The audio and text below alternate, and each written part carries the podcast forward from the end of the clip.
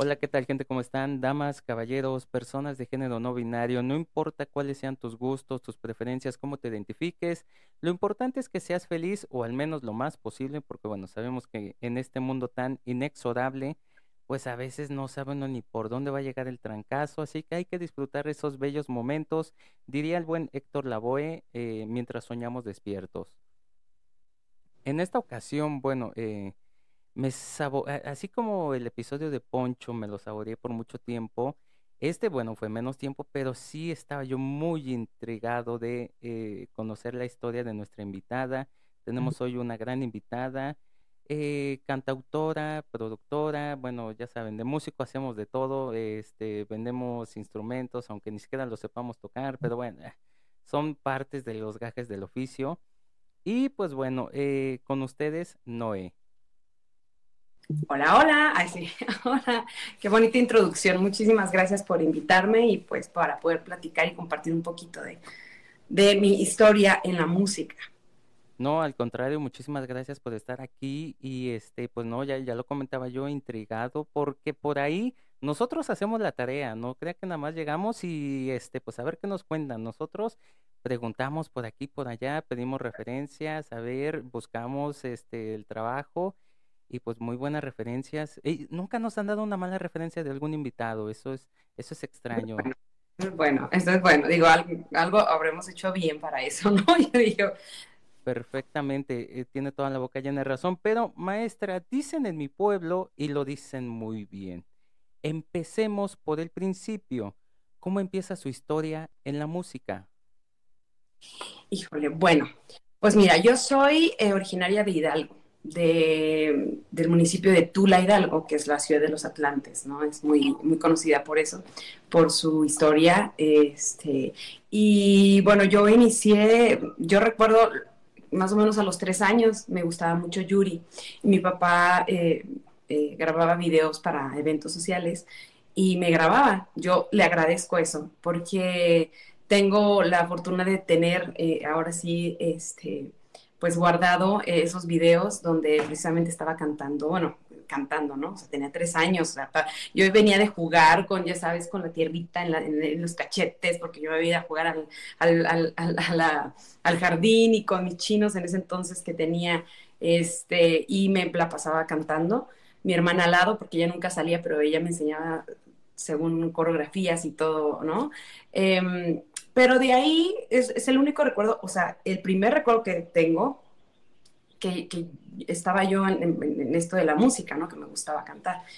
Em, pero realmente, aunque mi papá canta, eh, yo no tuve como una guía. Nadie de mi familia en ese entonces se dedicaba a la música, nadie. O sea, yo eh, pues pasé la primaria, eh, pasé la secundaria, y en la preparatoria entré a la rondalla de la preparatoria. Y eso fue porque una amiga estaba ahí y me dice, vente, vamos mucho a las noches coloniales eh, en México, ¿no? Entonces, te va a gustar. Y pues yo, yo no sabía que cantaba.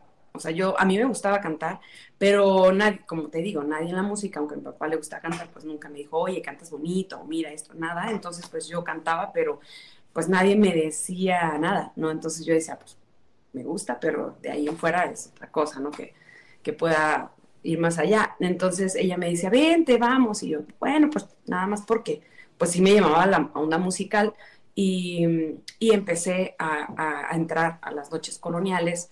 Em, la primera vez que quise cantar no canté. Fue la primera y la única vez que me pasó esto que se le llama pánico escénico, que cuando de verdad no te sale la, la voz, o sea, te, te quedas trabado.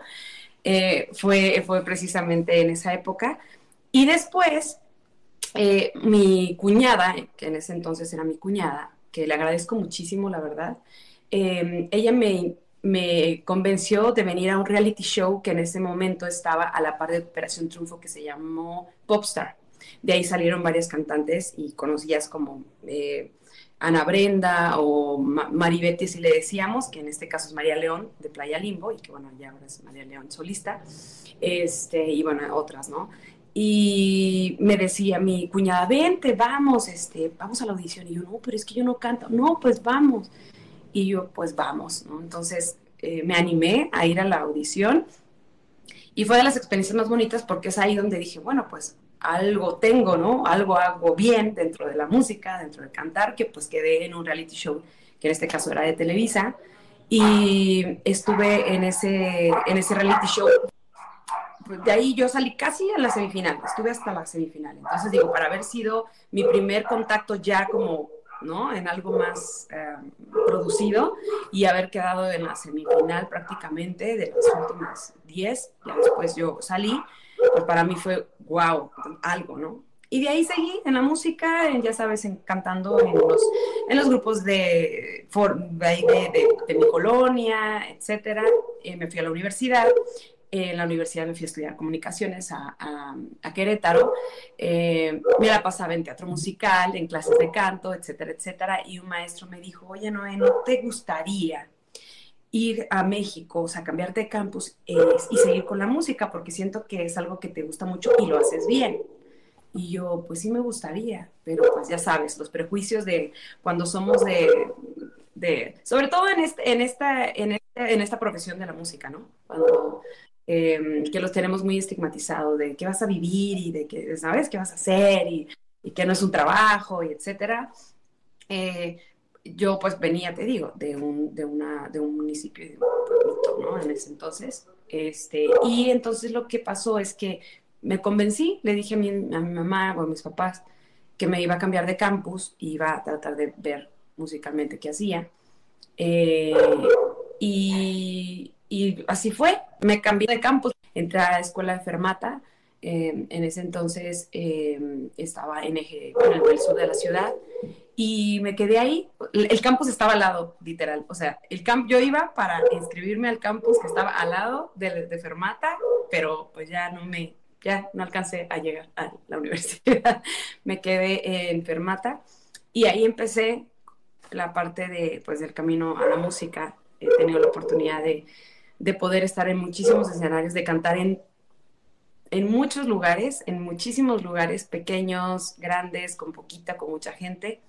Y conforme fui trabajando, eh, se, dio la oportunidad también de compartir con, con artistas y de poder hacer lo mío, que ya vamos platicando. Pero eso fue como, en general, como mi, mis inicios.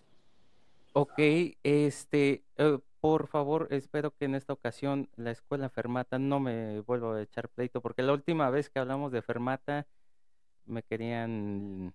Así. ¿Ah, Sí, sí, sí, sí. tuvimos, eh, bueno, hubo un comentario eh, no muy agradable hacia la escuela y en esta ocasión espero que este los amo Fermata, aunque me hayan tratado mal.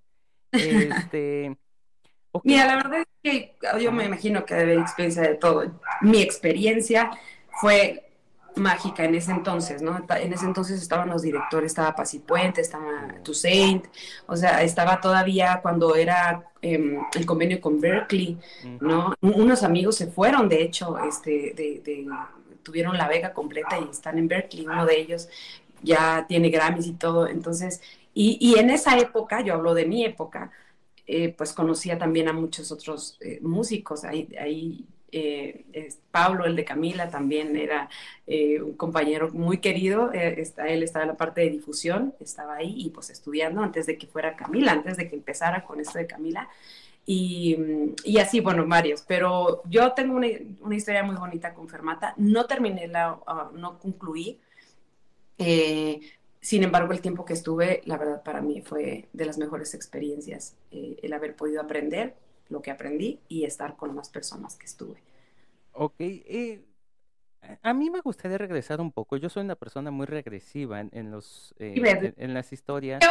Por eso quise brincarme, pero entonces tú, tú dime. Yo me quise brincar. Yo también a veces me alargo mucho, ¿eh? Entonces, pero, pero tú dime, pregúntame. Lo, que pasa es que a mí me surgió una duda.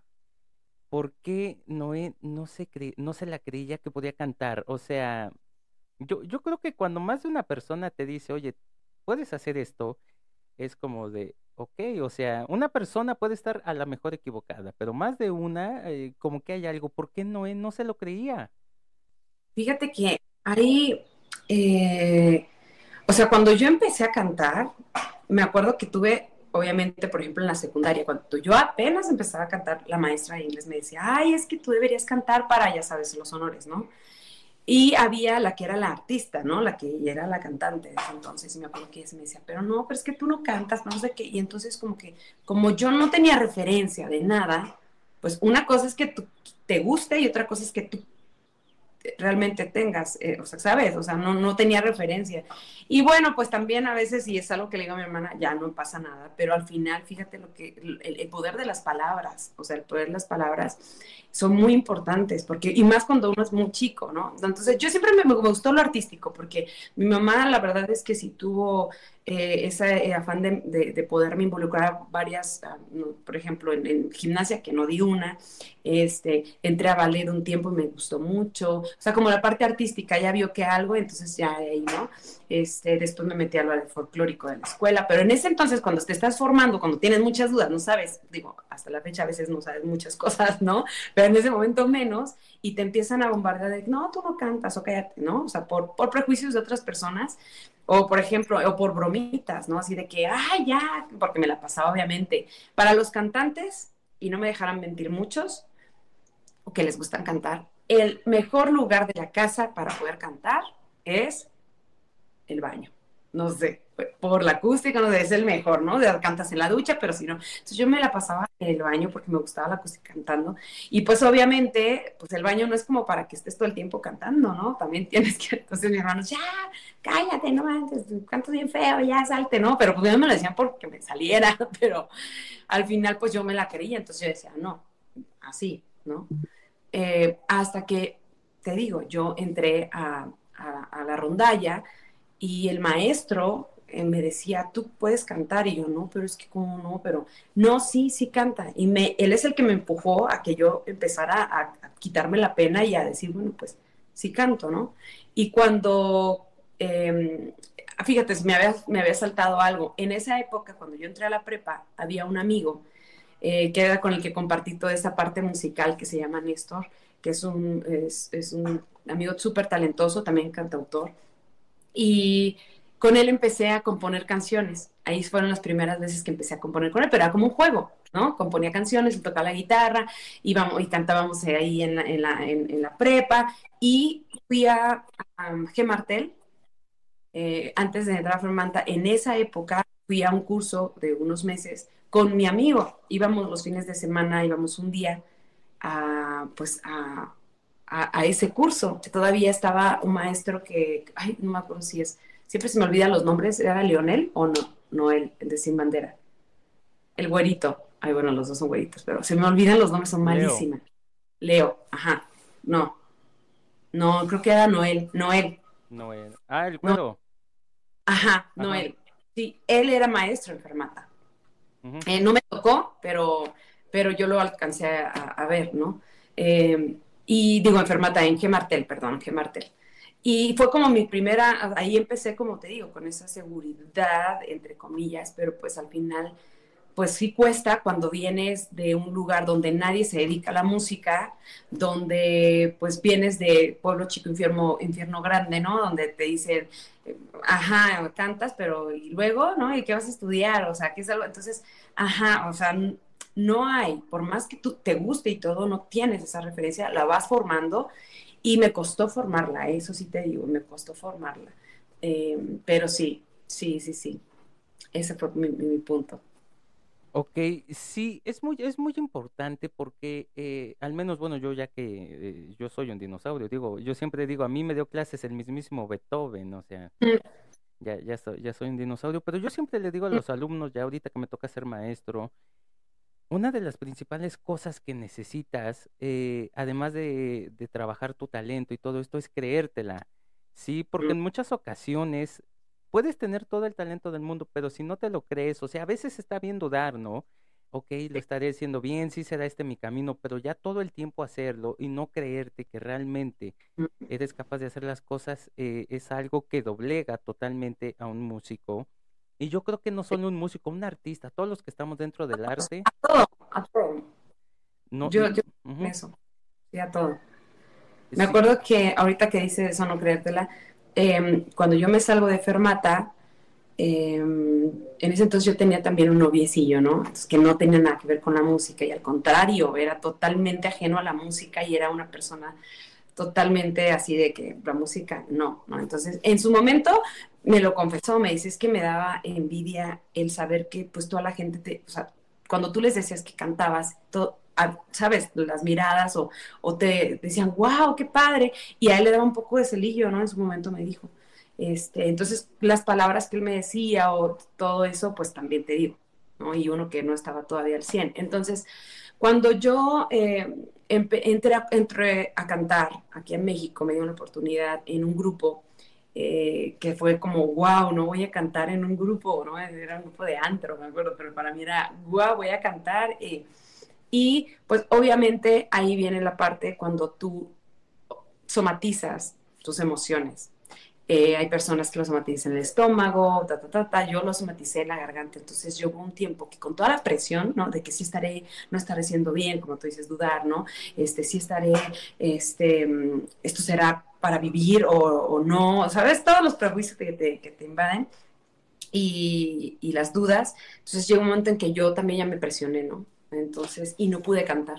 Entonces, no me quería regresar a Hidalgo, no me quería regresar a Tula porque no quería, o sea, quería demostrar que yo podía estar acá, ¿sabes?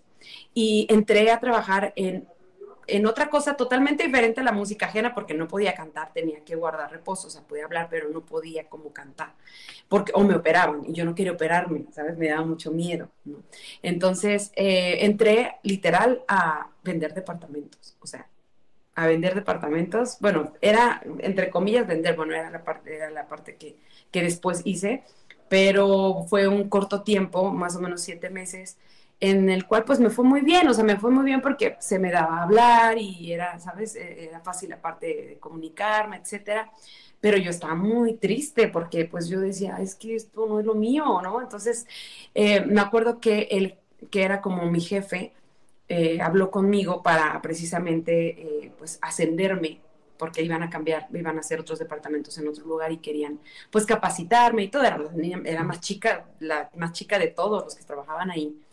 Pero me dijo, mira, tienes potencial, ta, ta, ta, y como tu jefe te queremos invitar, o sea, te queremos pagar la, la parte de la capacitación para que pues vayas, ¿no? Y, y, subirte de nivel. Pero como amigo, ¿cómo estás?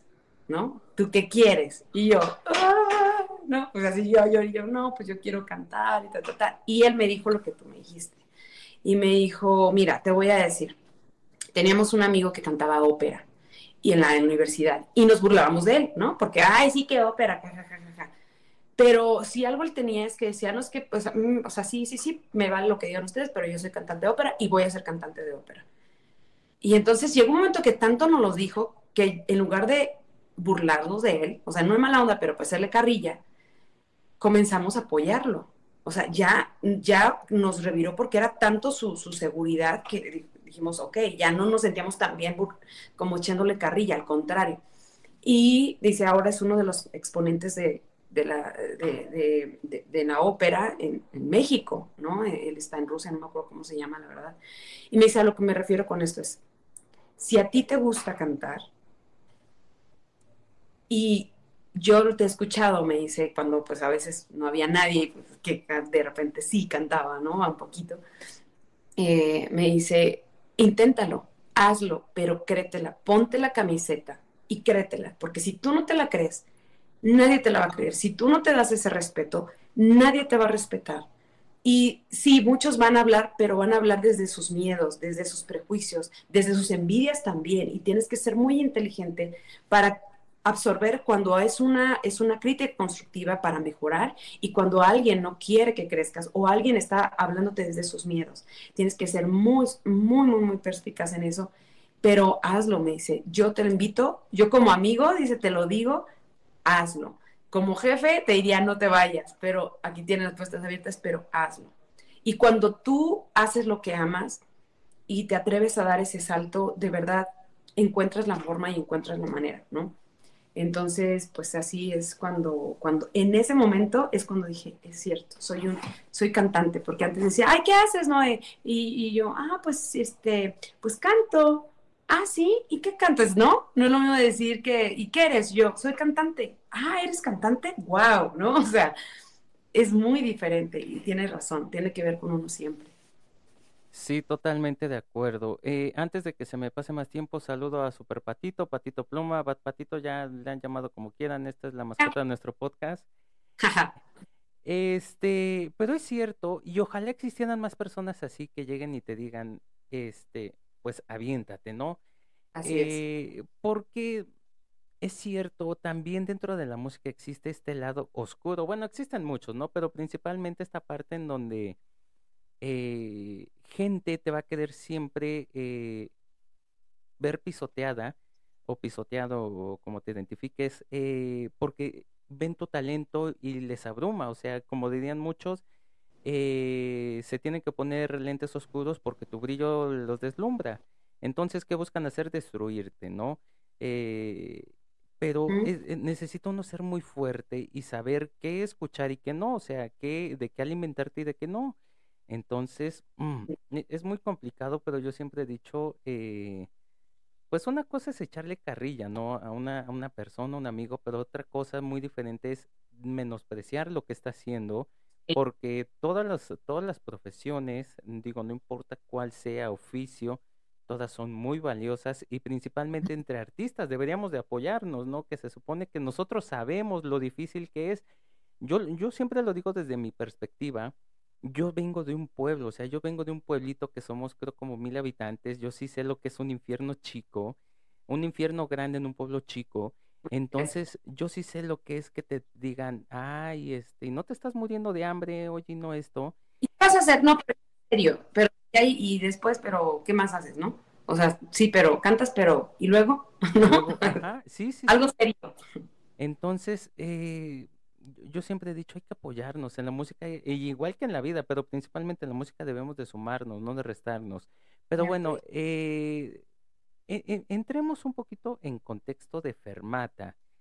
Eh, Noé no alcanza a llegar a su campus, eh, se le cruza Fermata, encuentra un, eh, la jalan con un imán gigante y ya, pues Noé se, se inscribe y hace todo. ¿Cómo es para ella su primera clase de música? O sea, su primer día estando ahí, o sea, ya eh, en una escuela donde, pues bueno, ah, eh, lo que sea de cada quien ah, eh, produjo muchísimos buenos maestros, eh, miembros del gremio.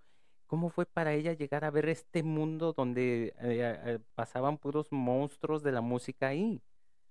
Pues fue increíblemente mágico, porque entrar a un lugar donde están hablando el mismo idioma, donde tenemos los mismos sueños o compartimos esos sueños, ¿no? De, de- del, arte, de la música, donde puedes expresar por medio de, de un instrumento, ¿no? Ya sea en este caso la voz o algún instrumento musical, lo que las palabras no alcanzan, el, el poder conocer a muchos grandes artistas y, wow, y talentos, ¿no? El, el lugar también era increíble, a mí me encantaba, me encantaba eh, llegar y, y, pues te digo, sentarnos en la cafetería, que era, que era padrísimo, y, y bueno, los maestros, ¿no? O sea, la verdad, todo el conocimiento que, que tenían, la experiencia que tenían, eh, era algo que nunca me imaginé atreverme a hacer,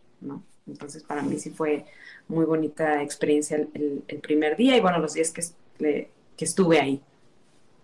Ok, eh, esto de que eh, eh, Noé no podía cantar fue ya estando dentro de Fermata.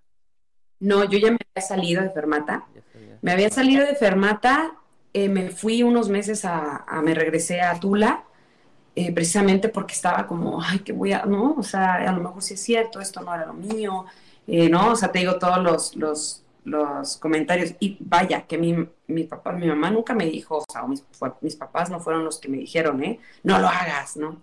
Digo, mi papá en ese entonces, fíjate, y eso que era un poco contradictorio, porque él es el único que canta, bueno, ahora ya no, ahora tengo la fortuna de compartir este, este sueño en la música con mi sobrina, que ya te contaré, pero en ese entonces, pues mi papá, ¿no? Pero, o sea, lo entiendo también, o sea, no, no, no lo juzgo, lo entiendo, pero por ejemplo, pero era más cosas externas que pasaban, ¿no? Y pues en ese entonces también el noviecillo tuvo mucho que ver, ese, en esa, mm, como ya sabes, como ahí, ¿no? Este, eh, pues, manipulación, yo sé que no lo hizo tampoco en mala onda, pero pues al final era.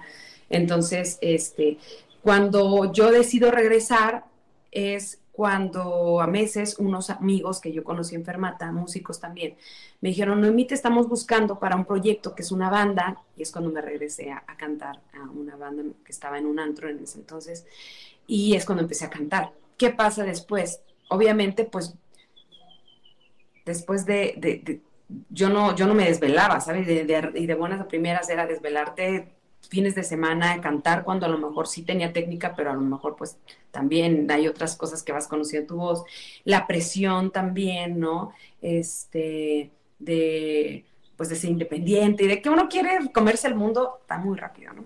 Entonces, eh, pues me, me, lastimé, me lastimé de las cuerdas y es cuando, cuando me dice la doctora, o te operamos o vamos por la vía rápida, que es operarte y o vamos por la vía lenta, que es dejas de cantar, y pues con un tratamiento lento. Entonces, eso fue lo que yo decidí en su momento, y es ahí donde dejé de cantar. Pero mucho tuvo que ver, ahí donde digo, la parte de somatizar tus emociones, de cómo le das esa, esa importancia a de cómo no le das importancia a tus emociones y que inmediata, o sea, es inminente si tú no tiendes eso y si tú no resuelves y tú...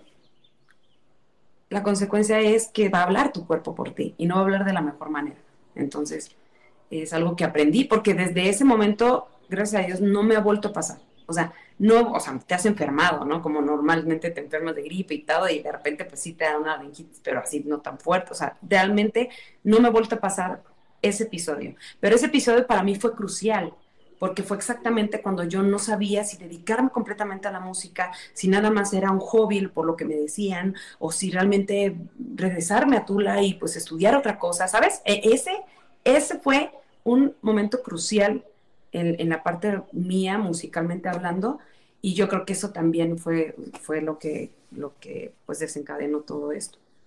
Eh, sí, no hace mucho en un episodio que supongo que ya habrá salido para cuando salga este, yo hablaba yo que, eh, en mi opinión personal, suelo dar mucho mis opiniones personales, aunque luego me la piden por eso, eh, deberían en todas las escuelas de música, academias, facultades, universidades, como sea, eh, llevar un poquito de psicología musical o entrenamiento mental, porque en mm. ocasiones suceden cosas como esas, a veces no somos tan dados a escuchar, como dice Noé, a nuestro cuerpo, nuestras emociones y las minimizamos porque pues eh, son pensamientos locos, a veces decimos, ¿no? Pero a veces esos pensamientos nos pueden llevar a sitios donde a veces no hay regreso. Ese es un gran problemilla y, no es nada más en la música, yo lo digo porque, digo, los músicos tenemos esa sensibilidad y siento que eso hace que nosotros nos hagamos más susceptibles a este tipo y sobre todo por las muchas adversidades. Sin embargo, la salud mental que ahorita está muy, qué bueno que por, por fin ya estamos un poquito volteando a eso, no porque lo también lo tenemos muy estigmatizado, es en todos nuestros niveles de la vida. O sea, yo digo que desde o sea, no nace la música o en una carrera, sino desde, desde pequeños nos deberían, debería haber una clase, de verdad, así como había de civismo, ¿no? A una clase de, de salud mental, de poder conocer nuestro, nuestras emociones, de poder expresarlas, de poder, pues, eh, para no llegar a somatizarlas en, muchos, en muchas enfermedades que lo hemos visto. O sea, van directamente, nuestras emociones están directamente relacionadas con nuestro cuerpo y, nuestros, y nuestra salud. Entonces, eh, te digo, musicalmente yo creo que por el hecho de, estar en esta parte artística tenemos esa sensibilidad más desarrollada, más a flor de piel, ¿no? Sí, y mucha gente no lo cree. Hay mucha gente que dice, ay, pero es que cómo te vas a estresar, o nada más canta y ya, o sea, hablando de cantar, nada más, o sea, te apréndete la letra y ya lo demás es de volada. No, es una cosa súper complicada, digo, de a los que llevamos, bueno, los que estudiamos una licenciatura en una en una escuela cuadrada, o sea, en una escuela normal de música antigua, te das cuenta, o sea, cuando te meten a canto y te meten a esto, pues, oiga, pero yo soy, por ejemplo, yo soy trombonista, o sea, ¿qué caramba voy a hacer cantando? Pues tienes que aprender. Sí, o sea, no es tan fácil y, se da uno cuenta que no, o sea, son cositas súper complicadas. Pero bueno, eh, yo sigo insistiendo eh, que ojalá algún día fuera iniciativa.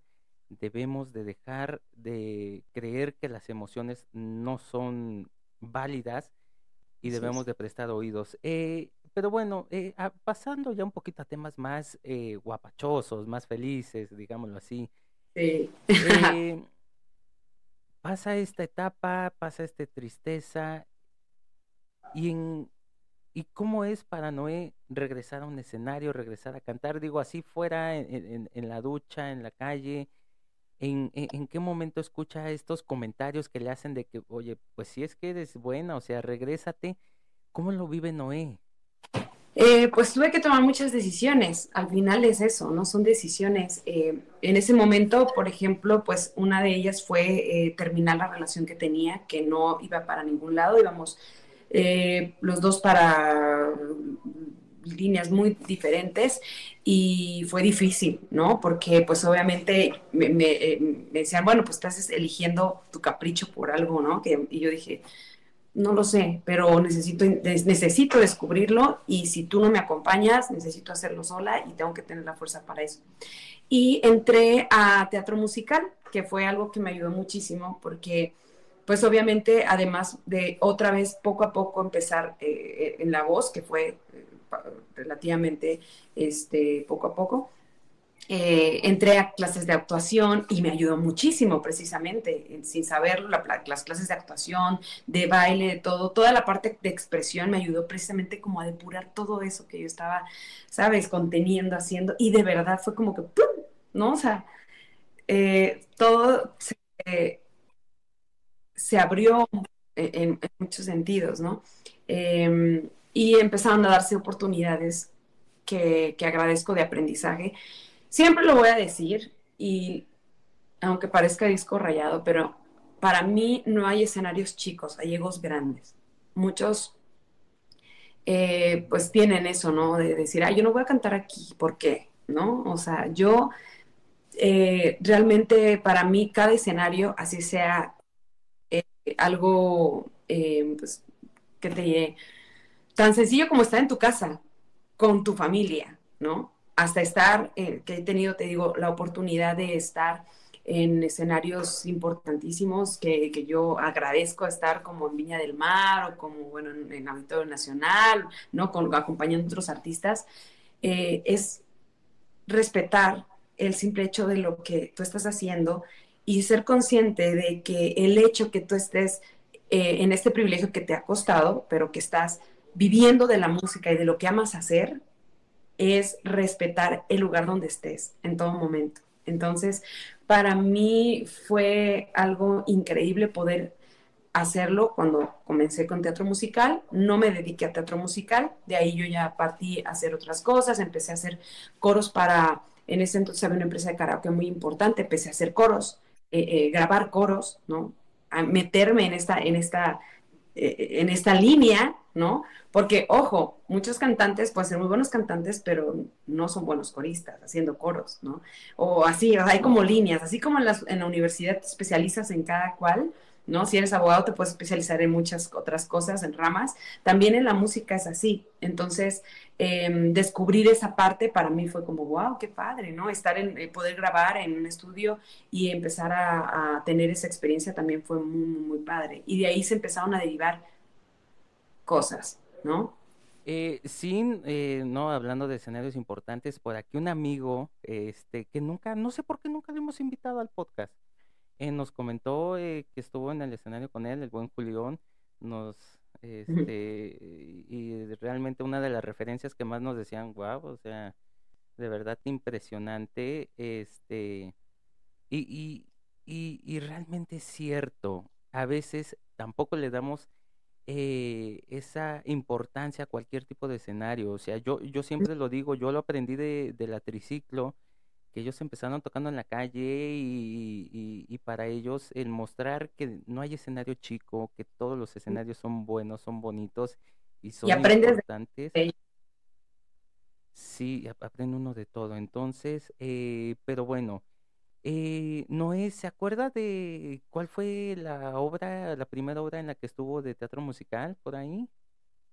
Te digo que no estuve en muchas, el año y medio, año más o menos que duró lo que es el, pues, el curso, no diplomado, carrera o algo así, duró un año y medio aproximadamente. Y yo al principio pues no podía todavía cantar, ¿no? O sea, vocalmente todavía no estaba al 100. Entonces yo no hice esa, eh, esa obra, yo seguí estudiando hasta la siguiente em, e hice Aida, el musical.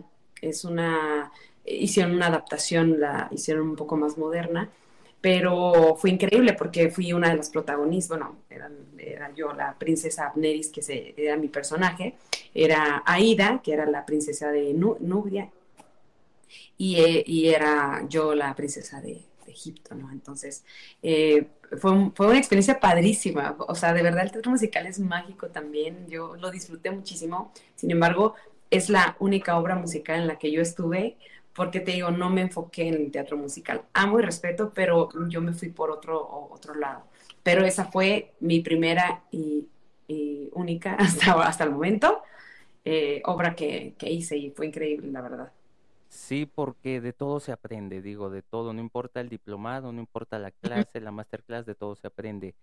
Eh, y sí, eh, aquí, aquí, lo platicamos con Fer Paz, la chica, la miembro de Japónica, a veces hay que especializarse. Algunos eh, se especializan en coros, a veces unos son los vocalistas principales, a veces son los secundarios, a veces eh, te toca hacer coros tras bastidores. Digo, hay, hay, muchísimas situaciones que ya son parte del gremio. Así es. Digo, inmenso. O sea, la música, por eso te digo que tengo muchos prejuicios, porque piensan y en algún momento yo también lo pensé, yo dije, no, es que para ser exitosa tengo que tener un disco y tengo que llenar auditorios nacionales y tengo que, ¿sabes? O sea, y, y la gente también lo ve, ¿no? O sea, dice, no, pero cuando es algo tan vasto, o sea, de verdad la música es tan agradecida con eso que puedes vivir bien de la música y, y también puedes abarcar otras cosas, ¿no? Entonces yo he tenido la oportunidad tanto de hacer lo mío, o sea, de, de, de, ahora sí que de ser un artista independiente y sacar mis canciones y hacer mis videos y haber podido presentar mi música y también estar haciendo coros con varios artistas y compartiendo y aprendiéndoles a ellos. Y tengo ahora, por ejemplo, que eh, tengo soy productora de shows acústicos, ahora también del lado de producción y que también canto y soy el front. Entonces, ¿sabes? Y hago doblaje. Entonces, son, es, son muchas cosas que, que, realmente quizá yo ahora o aún, ¿no? No lleno quizá un auditorio nacional. Sin embargo, pues estoy en muchos lados y, y estoy haciendo muchas cosas, ¿no? Entonces, eso. Y sobre todo, estoy haciendo lo que amo que, y vivo de lo que amo. Entonces, yo soy muy feliz hasta el día de hoy con lo que he logrado, con lo que he hecho, que no ha sido nada fácil, pero, pero como dices, ¿no? O sea, tenemos muy marcado eso, ¿no? y, de verdad los artistas yo lo veo. Eh, no es, es, una carrera, como tú lo dices, no es una carrera fácil, es una carrera de verdad, necesitas tener pasión, necesitas, más allá del talento, necesitas tener pasión, necesitas tener disciplina, necesitas tener el respeto por lo que haces, necesitas prepararte, necesitas humildad, bien, ¿no? Eh, y son otros factores. Y persistencia, paciencia, persistencia, es, sí, de verdad, eh, para poder, pues, eh, no sé, te digo, vivir de esto y, llegar a esto. Hay personas que no lo logran, ¿no? O sea, y también es eso, también quitarnos ese prejuicio de decir, porque yo no vivo de la música, aunque yo ame la música, pero no vivo de la música, pues no tengo éxito. O sea, y creo que también estamos equivocados en ese sentido porque yo digo eh, que uno es lo que ama hacer, siempre lo he dicho. Si tú amas ser pintor, eres pintor, quizá la vida, circunstancias, lo que sea, que a veces no dependen de uno, puedas vivir de, pintar. Sin embargo, si tú vives de otra cosa, pero llegas a tu casa y te pones a pintar y, sabes, y, expresas de lo, lo, que amas, eso para mí es éxito. O sea, quizá en ese momento no tengas la oportunidad de, de, verlo tal cual porque no vives de eso, pero mientras hagas algo o intentes hacer algo de lo que amas, eso es algo importantísimo, te va a llevar muchísimo y eso eres, ¿no? Entonces, em, yo siempre lo digo, yo por eso estoy agradecida de poder hacer y vivir de lo que amo. ¿no? Eh, sí, yo, yo tengo dos grandes eh, maestros o referencias en eso. El primero, este, Vincent Van Rock, el, uno de los miembros de Rebel Cats, que es, eh, estudió artes plásticas y además toca la guitarra y hace coros y todo, y un excelente, él supo combinar ambas, y otro, Gus Utrera, que está con la Sargento León actualmente, que además de multiinstrumentista, también este, hace artes plásticas, hace unos, unas, unas esculturas de dinosaurios y de fósiles que realmente son una cosa impresionante, dibuja, pinta, bueno, hace de todo, este, y hablando otra cosa también, eso de lo que es el éxito para algunas personas. Yo me acuerdo que en una ocasión le decía yo, había un, como ya lo dije, yo vengo de un pueblo, había un, un, un vecino del pueblo que, que, decía, no es que de músicos se muere uno de hambre y es que dedícate a otra cosa. Y un día me hartó y le dije, bueno, si de músico se muere uno de hambre, ¿por qué tanto músico gordo? Sí, ¿verdad? ¿será que no comemos o, es una enfermedad más de músicos? Y, con eso nunca me volvió a decir nada. Pero eh, es muy cierto de que no necesitas estar realmente enfrente de, o sea, en, las, en los reflectores totalmente al 100 para ser exitoso. Digo, yo tengo conocidos que han escrito muchísimos discos, letras, músicas, y que la gente ni siquiera sabe cómo se llaman.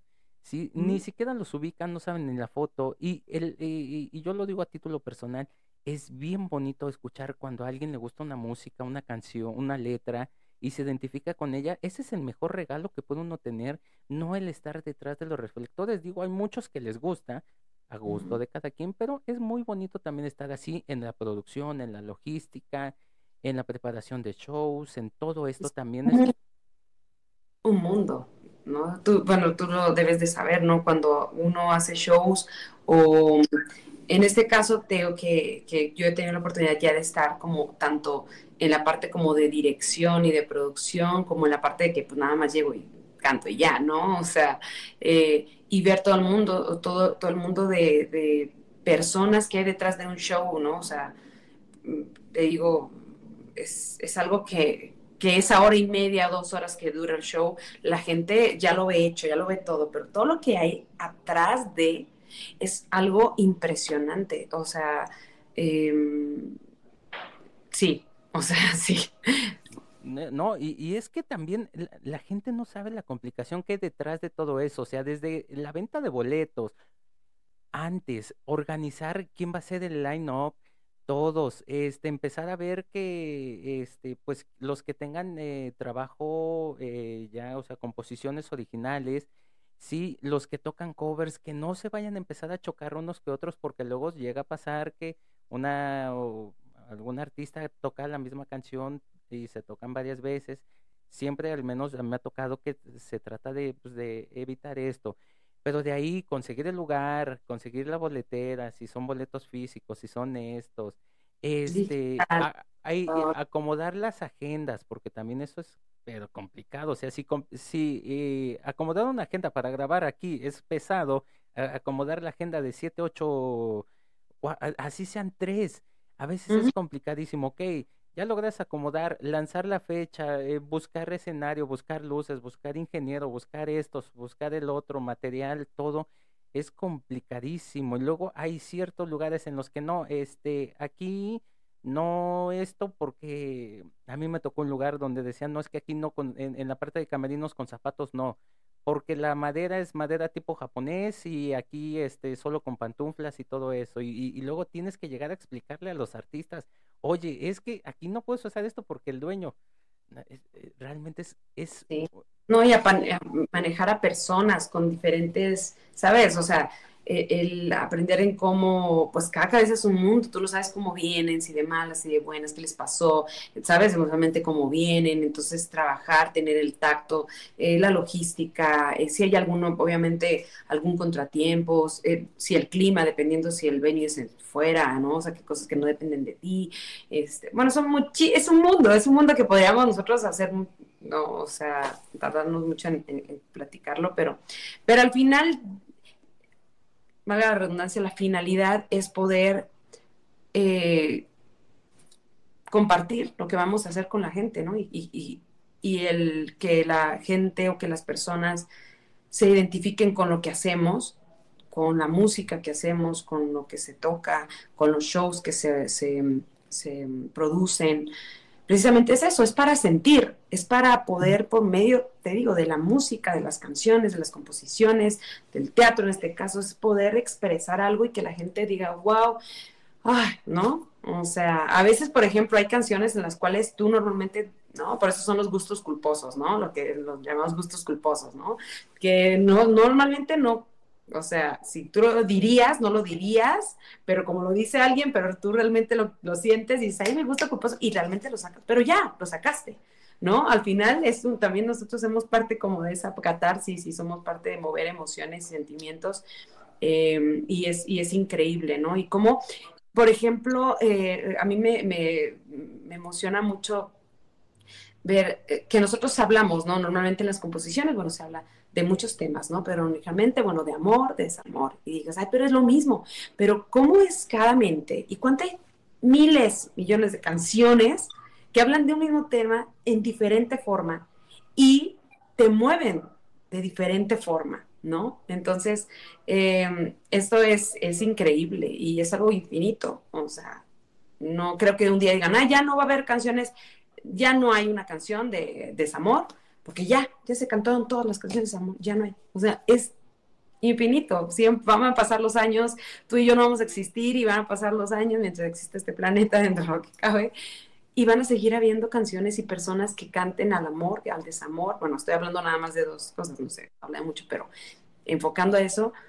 Y va a seguir, y va a seguir, y va a seguir, y la gente se va a seguir identificando y les va a seguir gustando, y va a haber nuevas frases, nuevas palabras, nuevas canciones icónicas eh, que van a traspasar épocas, ¿no? Años y generaciones. Sí, y, como bien lo dijo Beethoven, o bueno, eh, citan a, Beethoven como la persona que dijo esta música, la música es tan importante que, como dice Noé, pueden pasar eh, miles de generaciones y va a perdurar. ¿sí? O sea, la, música es algo que nunca se va a olvidar, va a pasar de generación en generación y basta con que una persona se acuerde de una canción para que la pase a otra persona y así se vaya esta cadenita y esta cadenita. Y yo siempre he dicho, la, eh, yo creo que la finalidad de este tipo de shows cualquiera, no importa ya el género, todo ya no importa, aquí eh, pueden cada quien elegir su género. Yo creo que más allá es eh, jugarle este tipo doctor, de doctor de alma, porque recordemos que en muchas ocasiones hay personas que se desahogan, que sacan sus sentimientos mediante las canciones. Entonces, eh, pues, pues, eso está muy chido. Pero vamos a, a esta parte, ¿cómo se le presenta a, Noé eh, esta opción de, oye, vente a colaborar eh, con tal artista, cómo la llaman, quién, cómo, cómo sucede eso y cómo, con quiénes ha, colaborado Noé. Pues mira, como decía, uno nunca sabe de dónde. Cuando yo empecé a cantar coros, a karaokes, en ese entonces grababan también, no nada más eh, con, con instrumentos, este, ya programados, sino también en vivo, entonces iban a grabar algunos músicos. Y yo conocí a un director de ellos, em, que era director, por ejemplo, de los primeros coros que hice, lo que ahorita recuerdo, fue con Margarita, la diosa de la cumbia, y, y él era el director, entonces me dice, oye, estamos buscando una corista. Margarita nunca ha tenido una corista mujer, pero quieren hacer, precisamente porque se va a formar la Big Band de Margarita para sus 30 aniversario en el Auditorio Nacional. Entonces me dice, ¿puedes hacer la audición? Y dije, pues claro, claro que hago la audición. Eh, también a la par me habían hablado por recomendación, ¿no? O sea, de que alguien, no sé, no me acuerdo quién. También para Cristian Castro me acuerdo que yo fui a la par a hacer eso. Y según ya, no, pues con Cristian Castro ya y no sé qué, pero yo había ido ya con Margarita también. Y me dice, no, pues sabes que ya quedaste. Y yo dije, wow, no es Cristian Castro, ¿no? Pero dije, igual Margarita, o sea, no sé, o sea, hago algo de, feeling y dije, bueno, si me dan la oportunidad, pues claro, ah, lo hago, ¿no? En ese entonces nada más iba a hacer nada más un auditorio nacional con ella. Y pues me quedé cinco años. Entonces, eh, con ella fue mi primer, mis primeros coros oficiales. Anteriormente había hecho una, suplencia para Lucero, pero te digo, ya con Margarita, eh, ya entré en esta parte de hacer coros, de lo que significa hacer coros y bailar y todo, porque con ella es un show que yo amo, de mis favoritos con los que he estado, yo siempre lo voy a decir. Aparte que yo la adoro y es una persona que, de la cual yo he aprendido mucho, yo aprendí muchísimo. Em, y fue también descubrir esa parte guapachosa, ¿no? Que uno trae dentro. Entonces, para mí fue increíble esa experiencia, ese tiempo que estuve con ella. Posteriormente, de ahí te digo, se empieza a abrir, ¿no? Yo digo que cuando tú haces las cosas bien, cuando eres profesional, te digo, respetas lo que haces. Desde ahí, en el momento que tú respetas, te respetas a ti como artista y respetas lo que haces, pues vas a hacer las cosas bien, lo mejor que puedas, ¿no? No nada más te digo es cantar bien, es hacer equipo, es tener la mejor disponibilidad, obviamente también con tus límites, pero también tener tacto, tener eh, esta parte, ¿no? Entonces, eh, pues al final eso habla por ti. Tú podrás decir misa, yo podré decir, ay, soy la mejor cantante y wow, pero pues mis acciones dicen lo contrario y hay personas que dicen, yo ahora lo veo, ¿no? Cuando que tengo que yo tengo grupos y yo digo, bueno, puede ser tan talentoso, tan, pero no nada más es eso. Necesito que haga equipo, necesito que haya buena, buena, sabes, buena eh, atmósfera, necesito, sabes, que disfruten también. Entonces, eh, yo en este caso eh, creo que soy una persona, más bien no creo, lo, lo, sé porque pues creo que los años me han hecho este, poderlo comprobar, que me gusta hacer equipo, no me gusta competir con nadie porque al final pues cada quien tiene su particularidad, su momento, ¿no? Su talento y la idea es siempre sumarnos, ¿no? Entonces, em, es, es, lo que yo siempre he tratado de hacer y hacer mi trabajo lo mejor que se pueda, siempre, ¿no? Al 100. Entonces, eh, de ahí se derivó em, que hiciera igual también audiciones, entré con Yuridia en ese entonces, de, después de, con Yuridia tuve la oportunidad de estar con Ricardo Montaner también varios años, em, estuve también, eh, te digo, de ahí pues he estado con, con Alex Sinte, que he estado eh, más menos, pero he estado con él, he estado con, eh, llegué también a suplir con Gloria Trevi, llegué con quién más, regresé también una temporada ahora, hace poco, el año pasado, con, con Yuridia nuevamente, eh, entré también con un cantante, hicimos también, con, con Ricardo Montaner hicimos también, me acuerdo que fue el primer show que hicimos eh, ya cuando empezó a salir esto ya de la pandemia, ¿no? Cuando fue el primer show que fue en República Dominicana con los Montaner, que fue Ricardo Montaner, Eva Luna, Camilo, sus hijos, y fue una experiencia súper bonita. Regresar al escenario después de pandemia fue un poco extraño, pero con muchas emociones, pero muy bonito. Y, eh, por ejemplo, ahorita estoy con un cantante brasileño que se llama Daniel Boaventura, que es un cantante increíble. La verdad es que es alguien que yo dije, wow, yo no lo conocía, no tenía la oportunidad de haberlo conocido. Em, hasta hace un año y medio más o menos, inicié coros con él y de los cuales, bueno, pues yo estoy, yo estoy feliz de formar parte de su equipo. Entonces, así se fue, pero es una cosa por otra, te digo. Al final, tu trabajo y lo que haces habla por ti y eso es, es la mejor recomendación, creo yo. Sí, totalmente, porque qué feo es, digo, ya conociendo el gremio, donde ya te ponen la etiqueta de piedrita en el zapato, digo, por llamarlo en una forma muy, muy correcta, ¿no? Porque luego hay cada productor que te dice, que te etiqueta de cierta forma, pero eh, es muy bonito donde te digan, este, no, pues es que además de que, o sea, te hace un buen trabajo, eh, hace equipo, o sea, entiende y comprende, porque hay ocasiones que, como decimos, hay muchos eventos en los que las causas de fuerza externa, o sea, situaciones climáticas, el tráfico, lo que sea, no son tan agradables o no son algo que podamos eh, uno eh, poder controlar y que entienden, ¿no? Porque son razonables. Entonces, eso es muy chido, pero desafortunadamente, cuando no eh, se entiende eso. Hay muchas, por eso es que muchas organizaciones o muchos grupos, muchas bandas se deshacen porque empieza esta guerra de egos y el ego a veces es más grande que toda la banda y a veces que todo el mundo y, y, es complicadísimo, pero este, wow, este, qué, interesante historia y eh, bueno, lo de Margarita, yo aquí ya tuvimos a Johnny, ya tuvimos a Nayeli, ya tuvimos a a Joanny, que eh, están con ella, y es eh, impresionante porque esta gran señora de la música es alguien que es la muestra fehaciente de que no importa cuántas generaciones lleven, o sea, yo desde que era chiquito escucho su música. O sea, no hay una fiesta donde no exista una canción de la diosa, o sea, no hay manera, o sea, de hecho, no sabrás el nombre porque todos dicen, este, sufre, sufre, ¿no? Entonces no saben qué canción, pero pues, entonces ya desde que empieza la canción, ya, ¿no? Entonces sí, sí, es, es, es una, eh, pues ya, o sea, es, eh, el nombre de Margarita Leusa la cumbia ya no, no, eh, es símbolo de, fiesta, es símbolo de, de, profesionalismo también, es símbolo de, de, alegría, ¿no?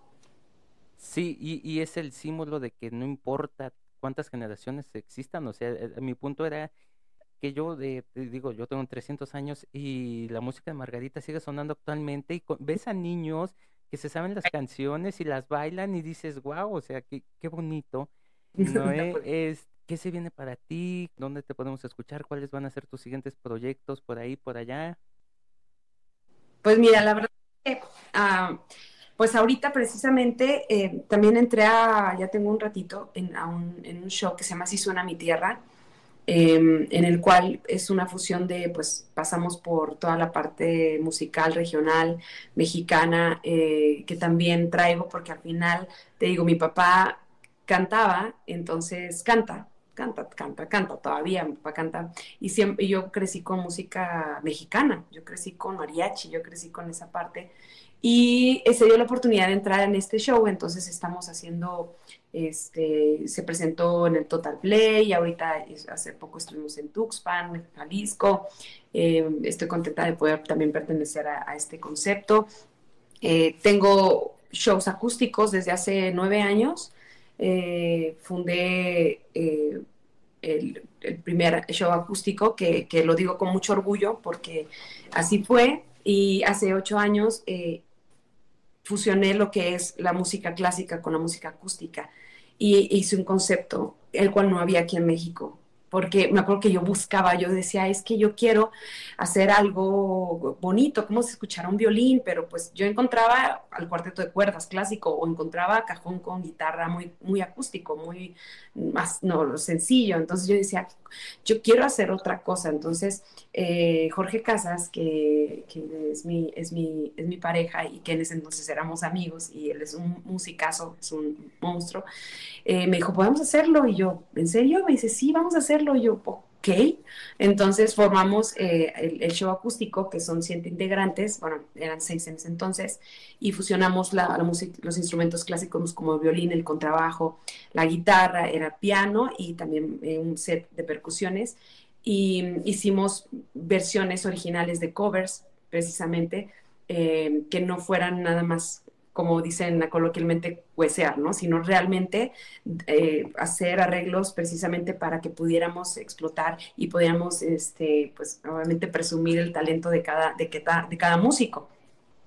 Y así surgió Noé Acústico hace ya casi ocho o nueve años y tuve la oportunidad con este concepto de, estar, de presentarnos en lugares muy bonitos, de viajar, de estar en, pues obviamente en, varias partes de la República Mexicana, en lugares muy bonitos, o sea, estuvimos en el Lunario, eh, estuvimos eh, muchas en, en, hoteles de los más importantes aquí en la Ciudad de México, como San Reyes, como Four Seasons, eh, hemos te digo, ido a eventos también con empresas, ¿no? De, de marcas también importantes. Entonces, eh, de ahí surgió la idea de poder hacer otros conceptos.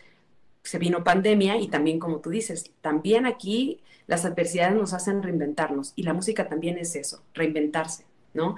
Entonces hice otros conceptos, los cuales la verdad he tenido pues mucha aceptación de, mis clientes, de, la gente que confían con nosotros. Eh, porque siempre lo digo, al final también eh, el hecho de nosotros estar en un evento, cualquiera que sea, llámese un evento social, corporativo y todo, son eventos que no se repiten, son eventos únicos, son eventos, a veces muchos menosprecian a los grupos de, ah, es el grupo de la fiesta. Wow, a ver, la responsabilidad que uno tiene, y siempre se los expreso a, los músicos que están conmigo, que yo de verdad los respeto, los admiro, y además de que son excelentes músicos, también cuento con su amistad y para mí ese es un, ¿no? Ese es, es un plus, ya muchos llevan muchos años con nosotros Y nadie es exclusivo, siempre les digo, ¿no? En mi, en, mi, equipo nadie es exclusivo porque yo quiero también que crezcan, yo también quiero que tengan la oportunidad de, si se van, por ejemplo, de repente, ¿no? Pues es que se me está dando la oportunidad de irme con este artista y dice, crece, ¿no? Aquí tienes tu lugar.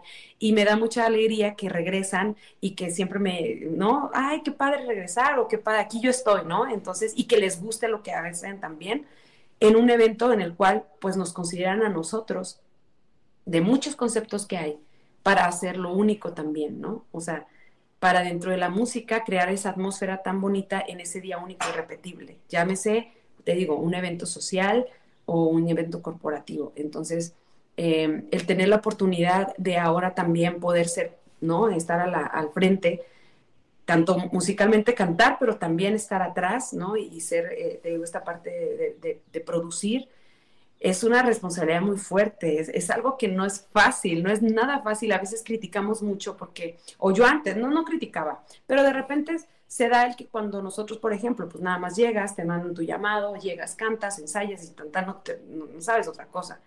Pero cuando estás del otro lado, cambia completamente. Entiendes algunas cosas y algunas cosas dices, no, yo, eso es lo que yo puedo decir y que yo me siento orgullosa de que en mi crew, de alguna manera, eh, precisamente como he estado atrás, ¿no? También entiendo muchas otras cosas que yo he aplicado en mí y que creo que todos los músicos que han estado en, acústico, eh, pues tienen un buen sabor de boca y esa es la idea, ¿no? Que les guste, que, realmente se sientan orgullosos y que, que se sientan eh, contentos de, ser parte de, de, algo tan padre que es, que es este concepto, ¿no? Entonces, Em, ahorita, por ejemplo, hice algunas canciones, estoy haciendo ahorita colaboraciones de empezar otra vez a, componer, que no lo había hecho, había dejado un poquito en stand-by eso. Entonces estoy retomando eso. Estoy pensando porque estoy haciendo, quiero hacer como, no tributo, pero quiero hacer un EP. Todavía no te quiero, no te quiero decir porque lo quiero formar bien, ¿no? Eh, bien, bien, bien. Pero es más el hecho de, de de hacerlo no con esa necesidad de, sino con el gusto de poder hacerlo. Entonces ya te contaré, ya te compartiré cuando lo haga. Sin embargo, pueden escuchar parte del, de acústico de, que tenemos en Spotify, eh, algunas, algunas canciones que ya tienen algún tiempo. Ahorita en estos meses vamos a, compartir nuevos videos y nuevas canciones. Y también pueden escuchar música original. Tengo ahí cuatro, más o menos, cuatro canciones eh, que hice de de, de, pues, ahora sí, de composiciones mías con las cuales colaboré. Una de ellas, eh, que se llama Dijo que no, que es una canción muy bonita, eh, hice una coautoría con Ale Seger, que es una compositora muy, muy, muy talentosa. Y mm, pues ahorita se vienen otros proyectos también, te digo, dentro de, de la música, tanto en el front, tanto en la parte de producción. Entonces, todo referente a la música, eso sí es lo que te puedo decir. Sí, porque nuestra vida es la música y no podemos hacer eh, cualquier otra cosa sin que no esté la música. Digo, podremos creer que podemos salir de la música, pero la música jamás va a salir de nosotros. No importa, hasta durmiendo, ya cuando estamos durmiendo, hasta ahí a veces estamos haciendo música en nuestra cabecita, en nuestros sueños, o estamos ya soñando que tenemos que, estamos preparando un show, no sé, que estamos montando hasta un micrófono, digo, me ha pasado. Este, pues, Noé, muchísimo éxito en eso. Eh, ya sabes, aquí estamos a la orden para el desorden. Puebla tienes tu humilde casa, que no es humilde, pero sí es tu casa. Bueno, sí, sí es humilde. Muchas gracias, muchas gracias. Este, y bueno, pasamos a nuestra siguiente sección, que son 10 preguntitas acerca de Noé, sus gustos personales. Aquí vamos a invadir un poquito su privacidad. Y nuestra primera pregunta dice más o menos así, eh, Noé, ¿sabes bailar? Sí, sí sé bailar. Sí, hasta eso, mira, sí sé bailar, te digo, tuve la fortuna de, mis inicios, este, pues tener algunas clases, eh, estuve en ballet, estuve en ballet folclórico también de, la escuela y también eh, pues en teatro musical, ¿no? Teníamos parte de jazz, teníamos un poco de todo, entonces eh, con Margarita pues aprendí a bailar bien las cumbias, entonces sí puedo decir que me defiendo, no soy la super mega bailarina, pero sí me defiendo. Dos pies izquierdos no tengo, eso sí. Ok, muy bien. Eh, siguiente pregunta, puede ser o no relacionada con la música. ¿Cuál es tu película favorita? Oh, soy bien, cursi, me encanta la el romanticismo. Y una de mis, de mis películas favoritas es The Notebook, que es, eh, es el Diarios de una Pasión. Yo la, y Orgullo y Prejuicio. O sea, me encantan las, las películas de época. Entonces, eh, Orgullo y Prejuicio creo que es, es, podría ser la primera mm, y de ahí es The Notebook y de ahí surgen otras, pero esas son así, mi top. Ok, este no, yo de ese género le quería eh, Votos de Amor. Es buenísimo. Ah, no. Sí, estaría buenísimo. Eh, bueno, siguiente pregunta, igual puede ser o no relacionada con la música. ¿Cuál es tu serie favorita? Mm, híjole. Mm, fíjate que no soy mucho de series porque soy, o sea, soy de las que me pico, o sea, o sea, no puedo ver un episodio y decir, ah, ya, no. O sea, no, entonces cuido mucho porque pues si no se me va el tiempo. Pero a ver, me gustó eh, Juego de Tronos, o sea, yo de verdad pasé muchos años y mi mejor amigo me decía, vele, yo, nada, nada, pandemia, obviamente, pues todo el tiempo, y dije, bueno, voy a empezar a verla. Me piqué horror. O sea, yo creo que, eh, no sé, ya ni hasta me da pena decirlo, pero yo creo que en 15 días acabé las ocho temporadas así, o sea, no dormía, así. Entonces, bueno, me gusta Juego de Tronos, me gusta Outlander, que es como te digo, son como de época. Entonces, eh, me gusta, me gustan esas series. Esas creo que pueden ser mis dos ahorita que me recuerdo más o menos. Ok, sí, no, y además es una muy buena serie, Juego de Tronos, entonces, sí, sí, sí, aunque sea de cada quien. Eh, siguiente pregunta, ¿qué prefiere, qué prefieres, tacos o tortas? tacos. Yo, es más, en mi perfil de Instagram, ahí lo digo, yo soy una este, sommelier de los tacos. Y te voy a decir, porque mi abuelito fue el primer taquero en Tula. Entonces yo vengo de familia de taqueros. Yo, de verdad, y te lo digo porque me enorgullece decirlo, o sea, yo en mi, en mi refri tengo las tortillas chiquitas taqueras, tengo este, el adobo para la carne, o sea, yo tengo mi molcajete, o sea, tacos 100%. Si a mí me dijeran, ¿qué es lo último que podrías comer antes de, no? Si, tienes, o sea, ¿qué es lo último que podrías comer? ¿O qué es lo único que podrías comer toda tu vida? Tacos. Tacos, definitivamente. Ok, no, sí, yo creo que cualquier persona, cualquier mexicano, digo, nos hemos estigmatizado mucho, pero es cierto, cualquier mexicano elegiría tacos a la primera. Tacos, tacos, tacos. Eh, siguiente pregunta, dice más o menos así, eh, día favorito de la semana. Oh my gosh, ay no, no tengo uno favorito, la verdad, o sea, no, no, no tengo uno favorito. Mm, pues puede ser, ¿qué serán? Mm, domingo. domingo. Los domingos sí, aunque son un poco contradictorios porque dices, ay, ya empieza el lunes, pero no, domingo. Domingo, me gustan los domingos. Sí, pues bueno, algo bueno tienen que tener la semana. Digo, no todo puede ser tan bonito, pero no todo puede ser tan feo. Así es. Eh, siguiente pregunta, eh, ¿qué prefiere Noé, frío o calor? Em, híjole, frío. Frío. Bienvenido al Team Frío. Sí, soy súper friolenta, pero prefiero el frío. O sea, mil veces. Sí, es que estos calorones que están haciendo y más ahorita, no, Dios mío, ya. No. Eh, siguiente pregunta. En opinión de Noé, ¿qué va primero, la leche o el cereal? No, pues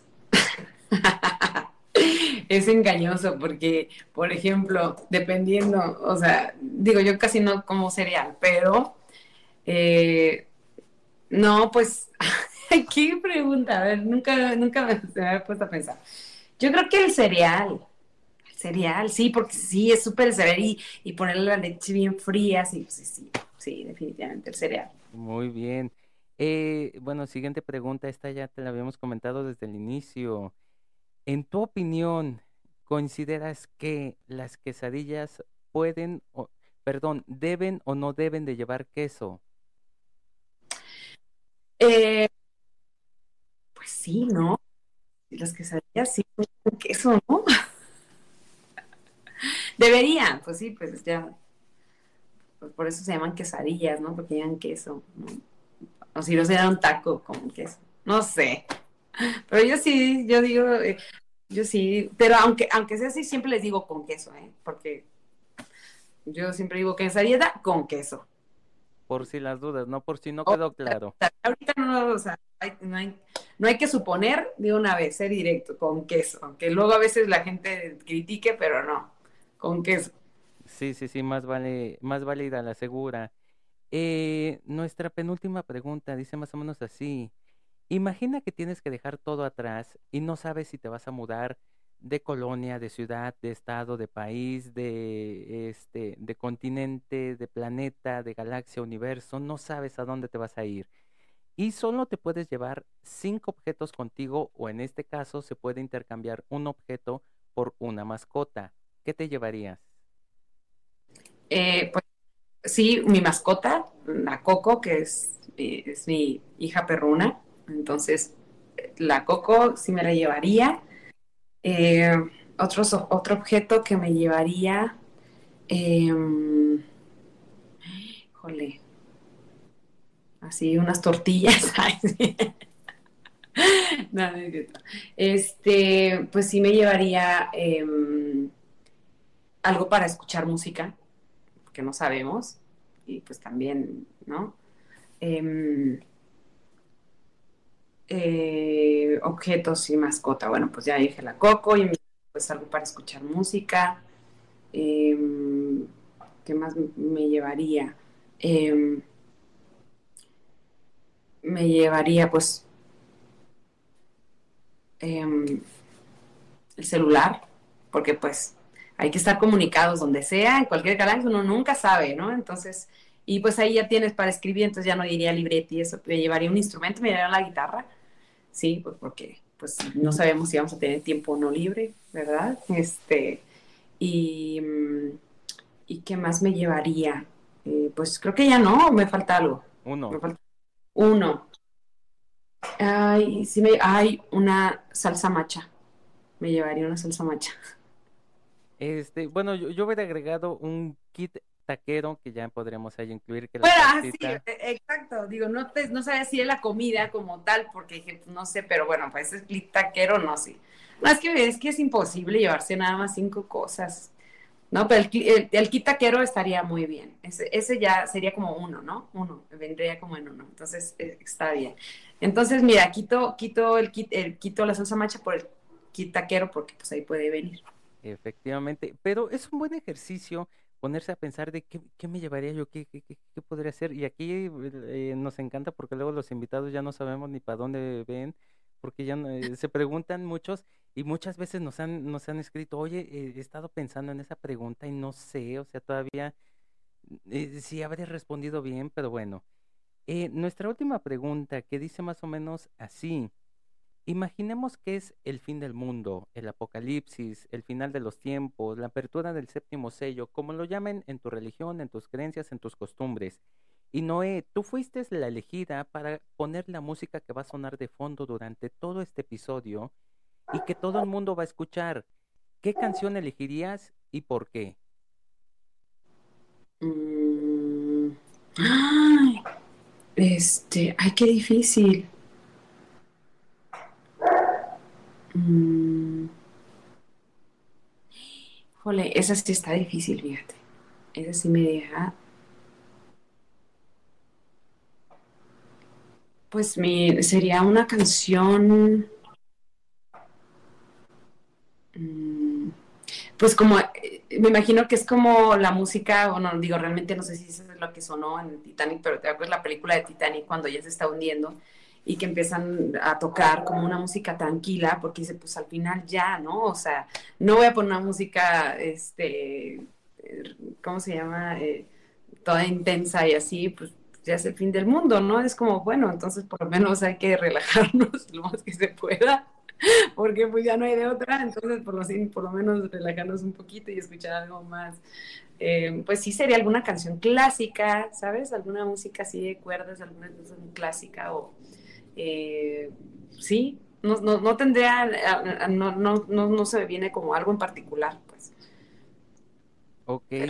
Eh, Bueno, yo en muchas ocasiones he dicho, bueno, yo en cada episodio digo, doy mi opinión. En esta ocasión yo elegiría yo eh, la Sinfonía Veneciana de Antonio Salieri, un gran músico estigmatizado por toda esta historia de según de, Mozart y todo esto. Pero en esta ocasión sí, una sinfonía muy tranquila, además no es muy eh, hostigosa al oído y este estaría muy chido, ¿no? Para irnos tranquilos, digo, puedes sacar ahí toda esa mala energía que tengas y te puedes ir en paz. Pero eh, bueno, Noé, estas han sido nuestras 10 preguntitas y con esto hemos acabado este episodio. Muchísimas gracias por tu tiempo, por tu espacio, por tus, eh, por tu historia, por tus respuestas. Eh, muchísimas gracias. No, muchísimas gracias a, ti por la invitación. Espero que pues algo de lo que haya yo compartido a los que nos vean les haga clic o si tiene alguna alguna duda o, o que no este que, les pueda ayudar, pues al final de eso se trata estos podcasts, ¿no? De, de base nuestra experiencia, lo que hemos vivido, pues que otras personas tanto se puedan inspirar, puedan aprender, puedan decir, no, pues yo no haría esto, o yo haría esto, o mira, no me había atrevido y, lo voy a hacer. Entonces, eh, pues gracias por darme ese espacio y esperamos que pues no sea la última y nos veríamos pronto. Pues eh, nosotros aquí estamos a la orden para el desorden, ya saben, aquí nosotros eh, nosotros jalamos hasta donde dicen empuje, así que bueno. Eh, Noé, muchísimas gracias nuevamente y a ustedes gente, muchísimas gracias por habernos escuchado en otro episodio más. Ya saben, la misma letanía de todos los episodios. Cuídense mucho, cuídense bien, pórtense mal, nieguenlo todo, escondan las evidencias. Eh, ya saben, si los cacharon, pues que, que no era yo, era mi hermano, mi hermana, mi hermana gemela, que, que nunca he conocido. Y pues si no, no era yo, era Patricia. Y pues bueno, eh, que siga sonando esa música, nunca dejen de luchar por sus sueños, jamás se rindan, siempre las cosas van a llegar, no importa cómo, a veces de la forma más inesperada, pero las cosas llegan. Y pues nada, recuerden que esto es lo que hay. Hasta pronto.